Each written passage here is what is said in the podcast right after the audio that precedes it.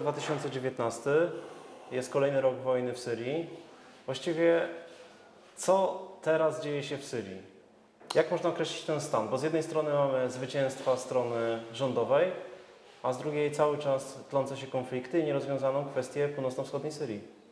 Tak, no, ostatnio wojska syryjskie zdobywają kolejne miejscowości, właśnie je wyzwalają z rąk dżihadystów, którzy są, wiadomo, tam dobrze chronieni przez część ludności syryjskiej, szczególnie Turkmenów i innych. Zresztą dużo dżihadystów pochodzi z tamtych stron świata, z Chin, w ogóle z, Turk z Turkmenistanu i tak dalej.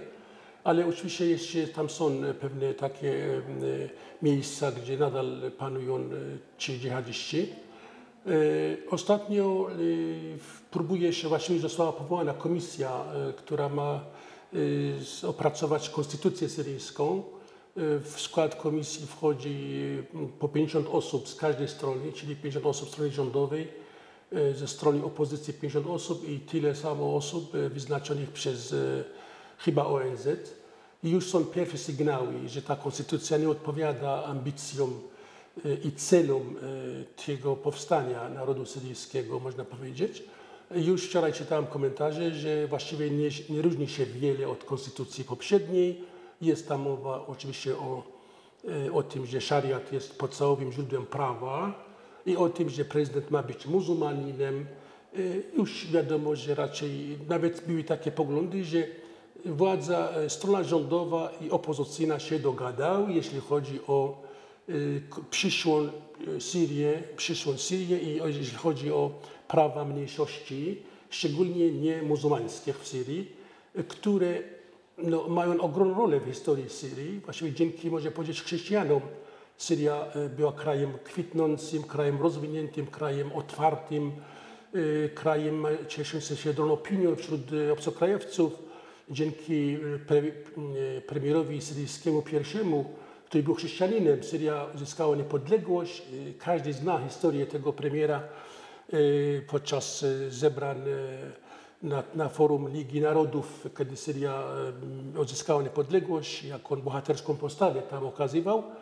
No niestety rola tych chrześcijan no, jest coraz mniejsza, coraz mniej widoczna i dlatego, że konstytucja i, i, i prawa w ogóle w Syrii są bardzo promuzułmańskie i muzułmanie no, próbują zachować oczywiście te przywileje, chrześcijanom to się nie podoba, ale nie mają siły przebycia. Dlatego sądzę, że przyszłość mniejszości niemuzułmańskich, szczególnie w Syrii, no, niewiele się po, poprawi, pomimo że oni są aktywnymi stronami w tym konflikcie i są i po stronie rządowej są aktywni, i po stronie opozycyjnej są aktywni, ale sądzę, że oni oczekiwali czegoś lepszego niż, niż to, co teraz się planuje dla, dla Syrii. Bo chodzi o to, żeby było prawo obywatelskie, żeby oddzielić religię od państwa, żeby... No ale niestety widzimy, że dużo, nawet więcej mogę powiedzieć w tej chwili jest w Syrii takich instytucji religijnych, promuzułmańskich, dużo uniwersytetów powstało promuzułmańskich. Pokazuje się ciekawe zdjęcia, zdjęcia z lat sześćdziesiątych, pięćdziesiątych, na przykład jak wyglądała klasa w szkołach syryjskich, jak teraz wygląda klasa. No wtedy nikt nie zasłaniał twarzy, teraz większość kobiet, dziewcząt jest zasłonięta, także jest, jest różnica i widać, że no, władza niewiele w tym kierunku robi, naprawdę. Podam też przykład, jeśli mogę. No, szefem parlamentu syryjskiego jest chrześcijanin, zresztą z, mojej, z mojego regionu. Taki, utrwali się taki zwyczaj, że składa się życzenia tym ludziom, którzy mają takie, piastują takie funkcje. I u niego była grupa, grupa duchownych muzułmańskich, składała mu życzenia z okazji tej nominacji wielkiej. I dostał Koran w prezencie. Oczywiście Koran całował, tak jak zrobił Jan Paweł drugi, pierwszy zresztą to zrobił Jan Paweł drugi i to już stało się zwyczajem. Niedawno temu odbyło się spotkanie młodzieży chrześcijańskiej, gdzie zaproszono prezydenta Syrii i, i dano mu Ewangelię w prezencie. Patriarcha Kościoła dał mu Ewangelię w prezencie, prezydentowi Syrii. Nie całował Ewangelii. Oczywiście były komentarze, dlaczego chrześcijanie całują Koran, a prezydent Syrii nie całował Ewangelii, prawda? Także to jest chyba sygnał, to jest taki no, no, sygnał tak, że chrześcijanie raczej no, nie są traktowani na równi z muzułmanami, że muzułmanie próbują się przypodobać muzułmanom, chrześcijanie się próbują muzułmanom się przypodobać, próbują pokazać, że dla nich religia jest może mało ważna, wszystkie księgi są święte, ale niestety druga strona nie idzie w tym kierunku. Mamy też w Syrii rządzących alawitów, którzy z jednej strony przez sunnitów byli wręcz wyklęci. Ta klątwa, wyklęcie, oburzenie ich fatwą miało miejsce w czasie trwającej wciąż wojny. Tak. A z drugiej strony mamy też tych alawitów, którzy chcą za wszelką cenę być zaakceptowani przez sunnitów. Z czego to wynika? Tak, no, alawici oczywiście byli, byli bardzo źle w Syrii traktowani w dawnych czasach. No wiadomo, w jaki sposób doszli do władzy i w jaki sposób swoją, swoją pozycję w Syrii umocnili.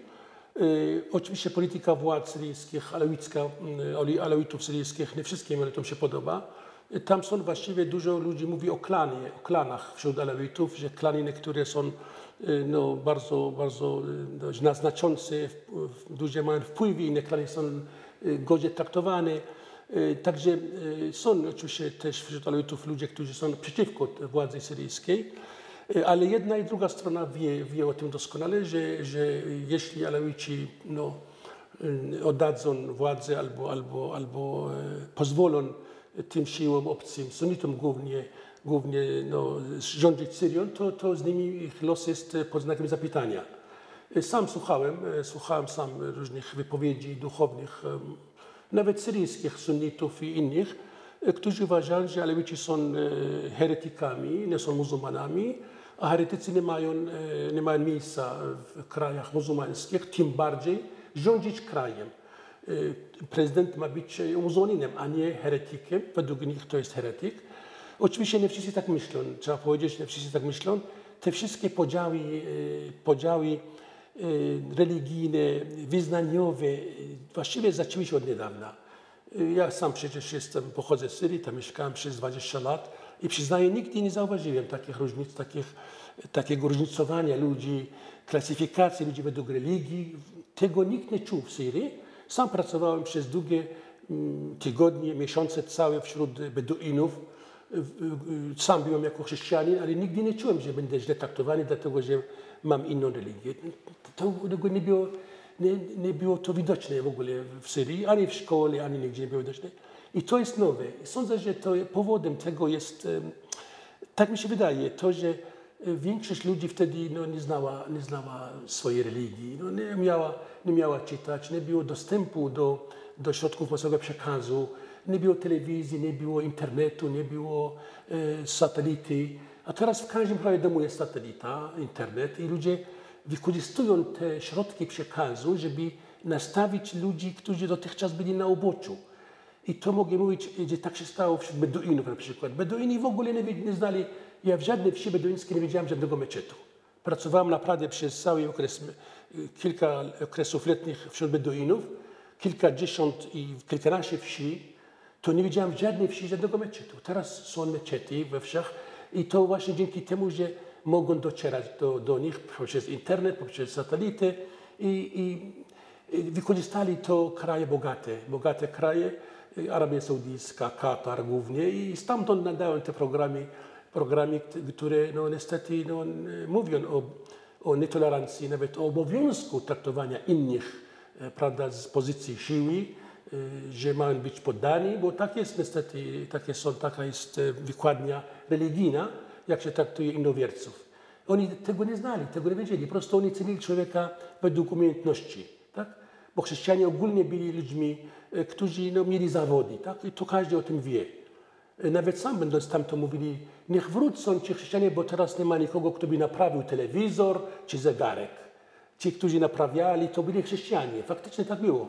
Oni cenili chrześcijan z tego właśnie powodu, że byli, oni mieli fach w rynku, byli no, przydatni dla, dla, dla kraju, no, a, a nie, nie mierzyli ich według religii. Teraz religia jest ważniejsza. Zresztą czytałem w książkach o Syrii, pisanych przez samych Syryjczyków, samych nawet alawitów, gdzie teraz mało kto mówi, że jest Syryjczykiem, tylko każdy się przedstawia przedstawia jako, jako wyznawca danego, danej religii czy danej, danej, danego odłamu religijnego. To już jest dla mnie no, obce, zupełnie obce. Także poza tym to są kraje ogólnie młode. Kraje Bliskiego Wschodu są kraje młode, nie mają tradycji państwowych jak Europejczycy. No, Syria ma ile lat? I, i, właśnie, i władza syryjska nie starała się zjednoczyć, spolić ludzi ze sobą. No, każda grupa żyła, żyła w swoim środowisku, w swoim miejscu, no, była otaczana tajemnicą, bo nie było kontaktów, ani w szkole nie było kontaktów, nie było wycieczek na przykład. Ja osobiście Palmiry na oczy nie widziałem, Morza Syryjskiego na oczy nie widziałem. W Damaszku byłem tylko raz, kiedy przyjechałem do Polski na studia. A tak właściwie nie znam, nie znam Syrii. Nie znam Syrii. O, o Syrii czytałem w Polsce, naprawdę. O, poznałem swój kraj w Polsce. Tutaj były książki o, o historii Syrii, o Palmirze, profesora Michałowskiego. Tu to poznałem historię swojego kraju. Tam nie było takiej wiedzy, dlatego ludzie no, nie czuli tej syryjskości, mogę powiedzieć. Naprawdę nie czuli syryjskości. Każdy czuł więź większą ze swoim, nie wiem, plemieniem, środowiskiem, regionem, bardziej niż, niż, niż samym krajem. I to jest problem, sądzę, większości krajów Bliskiego Wschodu, że tutaj każdy mówi, że jest Polakiem, prawda? No, polskość jest przede wszystkim, a tam bardziej jest taka, mogę powiedzieć, przynależność religijna, nawet plemienna. Przecież w Iraku na przykład są, jest rada, rada szefów plemion irackich. Mają swoją radę, mają swoją organizację plemiona. Tak samo w Syrii. Jest rada plemion syryjskich, to są Beduini, z którymi władza się liczy. I oni często są zapraszani przez prezydenta na przykład na spotkania, gdzie no, są, mają władzę, jest ich dużo. Dużo ludzi na Bliskim Wschodzie mieszka jeszcze, ma, prowadzi styl beduiński. Mieszkają na wsiach, mają swój dialekt, nawet język, mają inny, mają inne obyczaje, inne kuchnie, inny ubiór. Także można nawet oglądać, jak wygląda mieszkaniec wsi czy mieszkaniec miasta. Tam nie spotkasz ludzi w spodniach, na przykład na wsiach syryjskich. To są głównie suknie i, i, no, i turbany, prawda? Inne, inne życie mają zupełnie. I nie ma takiej integracji, takiej wewnętrznej nie było. Czyli to by właściwie, można powiedzieć, kraje troszeczkę, no, jeszcze trochę czasu wymagają, żeby, żeby każdy czuł się obywatelem. Dla niego ważna jest każdy, każda, każdy pięć ziemi syryjskie. Tak? Dla niego ważny jest Damaszek jak swoją wioskę. Jak, no, te, tego nie ma. Każdy jest przywiązany do, do tego środowiska i to jest właśnie powoduje, że pęknięcie nastąpiło bardzo szybko. Bo kiedy już można było wykorzystać, prawda, element religijny, element wyznaniowy i plemienny, no to doszło do pęknięcia. Faktycznie tak jest. Pochodzisz z północno-wschodniej Syrii. Ta część to jest właściwie takie jedyne zagłębie naftowe Syrii. Z drugiej strony mamy tam sytuację taką, że dziś kontrolę sprawują Kurdowie, którzy integrować się z powrotem z Damaszkiem nie chcą. Co więcej, to miejsce zaczyna być nazywane Rożawą, nie jest już nazywane częścią Syrii. A jaka przyszłość czeka ten obszar? Bo z jednej strony Turcja nie do końca będzie się chciała zgodzić na to, żeby powstał tam Kurdystan. Z drugiej strony władze w Damaszku też pewnie nie będą chciały się na to zgodzić. A jeszcze w tle tli się ten problem związany z Asyryjczykami, z tymi chrześcijanami, którzy przeżyli ten najtrudniejszy okres, kiedy państwo islamskie prześladowało, mordowało chrześcijan, którzy zresztą tak. znaleźli się tam, bo uciekali przed ludobójstwem wcześniejszym tak. z pierwszej wojny światowej. Tak. Kiedy myślę o moim regionie, to mi się bardzo smutno robi, bo ja znam ten region bardzo dobrze. Pracowałem przez każdy okres letni na wsiach, znam doskonale ten region. Sam odkrywałem, e, pracując tam, że no, Jezidzi są bardzo nam bliscy. Oglądałem, spotkałem ludzi, którzy znali mojego dziadka w tych wsiach jezyckich, tej części północno-wschodniej Syrii. Znam rolę moich rodaków Asyryjczyków w budowie tego regionu. Mało kto oczywiście o tym wie, że ten region był, był pustynią przez długie wieki i właściwie został zamieniony w raj, w, w ogród, ogród dzięki Asyryjczykom, którzy uciekli z Turcji po pierwszej wojnie światowej i y, zrobili tam rewolucję. Znana jest rodzina Asfar i Nadjar z Diyarbakiru, która właściwie miała w tym regionie Syrii y, więcej y, zakładów, więcej ciągników, więcej sprzętu rolniczego niż kilka krajów arabskich włącznie. Nawet statystyki mam. Oni pierwsi wiercili studnie głębinowe. Pierwsi budowali w tamtym czasie, lata, lata trzydziestego wieku, budowali tamy i tak dalej. Uprawiali bawełnę, ryż. Non-stop, non-stop jeździły wielkie samochody ciężarowe, wielkie tiry, ogromne tiry, które woziły plony z tego regionu do, do innych miast syryjskich. Oni mieli magazyny w Aleppo, w Bejrucie, w Damaszku. No, historia tej rodziny jest mało znana, ale jest opisana, jest książka o tej rodzinie. Sam napisałem trochę o tej rodzinie, bo ojciec mój pracował w tym, w tych, w tym kombinacie ogromnym. Mieli swoje banki i tak dalej. Także o mieście Kamyśli też są oczywiście materiały, kto zbudował ją, kiedy powstało to miasto. To jest miasto nowe, mają więcej jak sto lat. Mój dziadek był świadkiem, kiedy miasto się budowało. Pamiętam dokładnie, jak opowiadał, jak budowali kościół świętego Jakuba blisko Turcji, bo tam też był święty Jakub w Turcji, w mieście Nusa Nisibis, pierwszy biskup miasta Nisibis, święty Jakub, uczestnik pierwszego Soboru Powszechnego, który zmarł w roku trzysta trzydzieści osiem naszej ery, święty Jakub, i tam powstał kościół.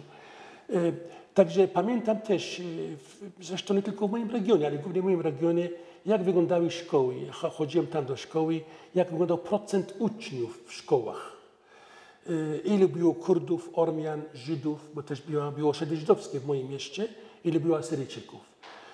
Ile, ile było organizacji asyryjskich, harcerzy, sportowe organizacje, piłki nożnej, no wszelkiego rodzaju sportu. Ile pucharów zdobywano przez zawodników z mojego miasta. Ile było marszu, marszu, ile było marszy, ile było pochodni, ile było harcerzy. Pamiętam doskonale ten okres czasu. Uczestniczyłem jako dziecko w szkole podstawowej, jako harcerz. Jak przyjechał prezydent Egiptu do Syrii, to rodzina muzyczna nasza go witała i w Damaszku, i w grała hymn narodowy, i w, i w moim mieście w Kamyśli. Uważano ją za najlepszą drużynę muzyczną w ogóle w Syrii.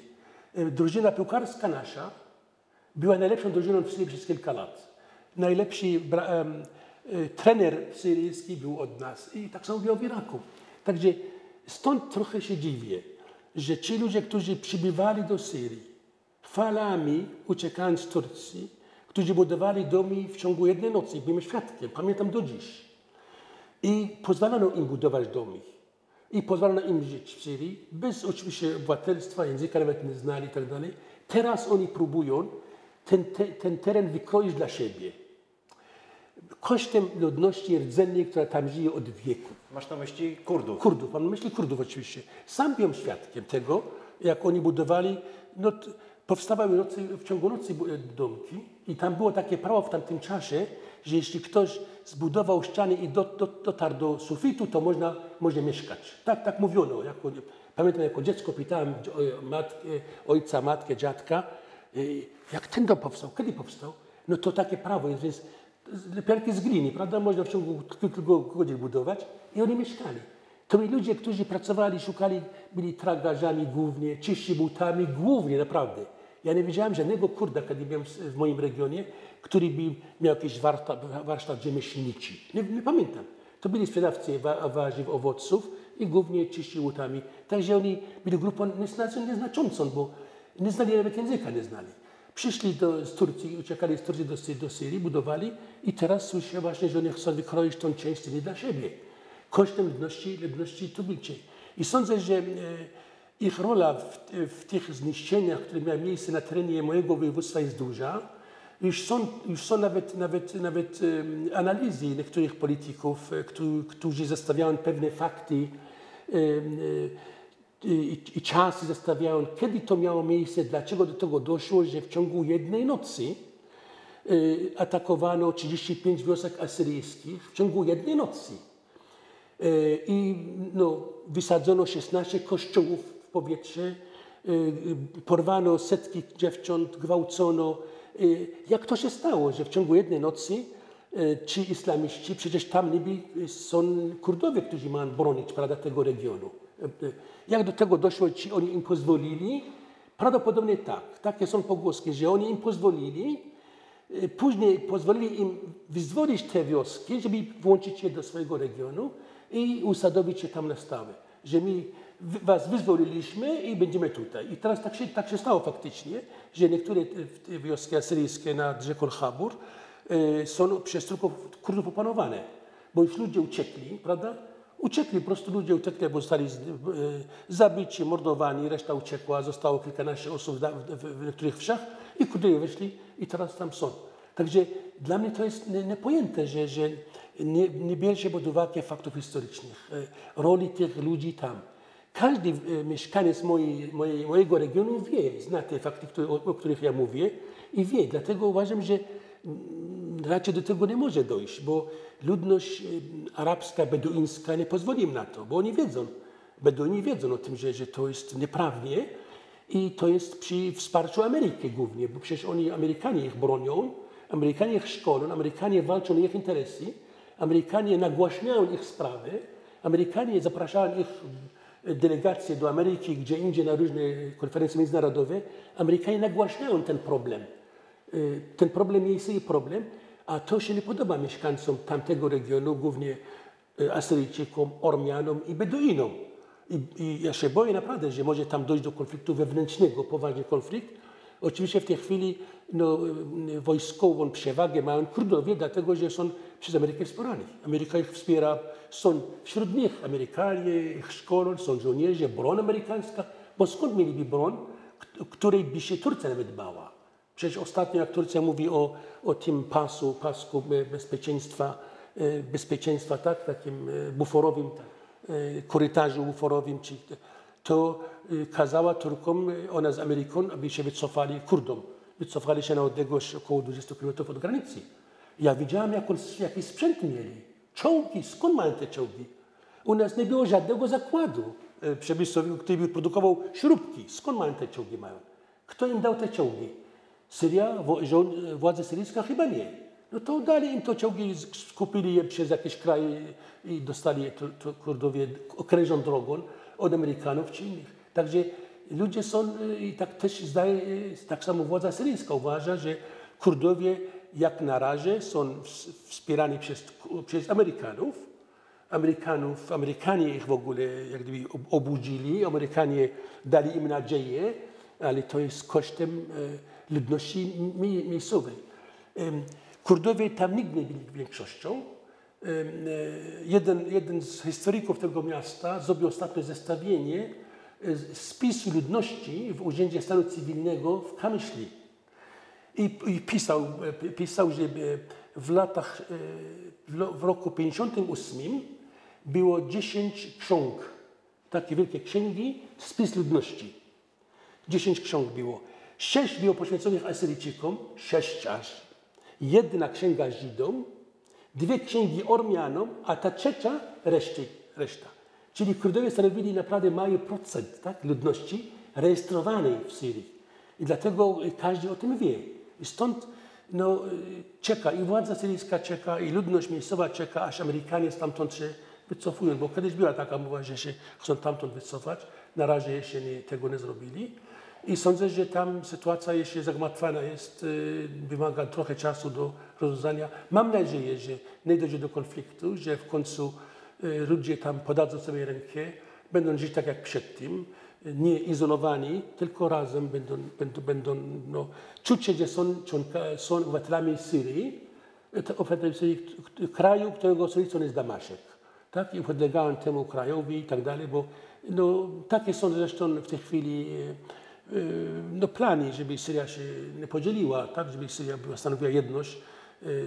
No, są, wszyscy chyba są ci znaczący, znaczące siły są przeciwko podziałowi Syrii. Podcast sfinansowano przez Narodowy Instytut Wolności Centrum Rozwoju Społeczeństwa Obywatelskiego ze środków Programu Rozwoju Organizacji Obywatelskich na lata dwa tysiące osiemnaście do dwa tysiące trzydzieści.